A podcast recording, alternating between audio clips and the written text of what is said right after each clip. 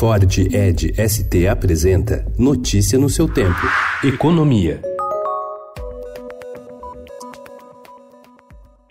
O governo vai deixar para depois o envio da proposta de reforma tributária e focar a sua ação no Congresso para aprovar um pacote de redução de cerca de 30 bilhões de reais de despesas. O desenho de uma PEC emergencial está sendo fechado para garantir o cumprimento do teto de gastos nos próximos dois anos.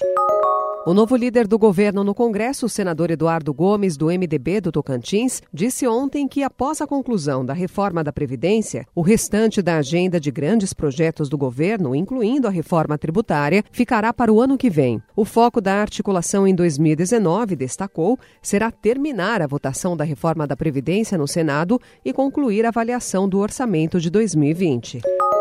Estudo do Banco Central mostra que fusão de bancos eleva custo de crédito em pequenas cidades. Entre 2005 e 2017, aquisições afetaram municípios que tinham pelo menos uma agência de cada banco envolvido.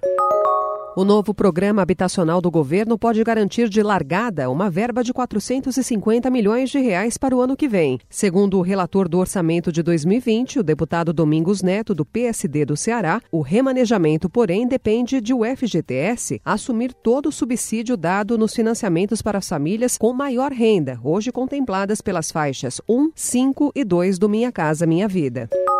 Mesmo encerrada a recessão econômica, as empresas continuam fechando as portas no país. No ano de 2017, quase 23 mil empreendimentos encerraram suas atividades. Em quatro anos de saldos negativos consecutivos, o Brasil já perdeu mais de 316 mil empresas.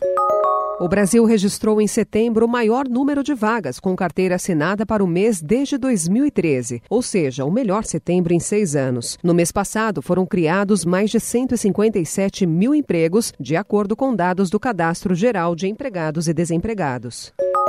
Dos 26 estados brasileiros, mais o Distrito Federal, 16 tiveram piora nas contas públicas ou mantiveram a situação fiscal estagnada no ano passado, segundo a oitava edição do ranking de competitividade dos estados. O levantamento será divulgado hoje. Notícia no seu tempo. É um oferecimento de Ford Edge ST, o SUV que coloca performance na sua rotina até na hora de você se informar.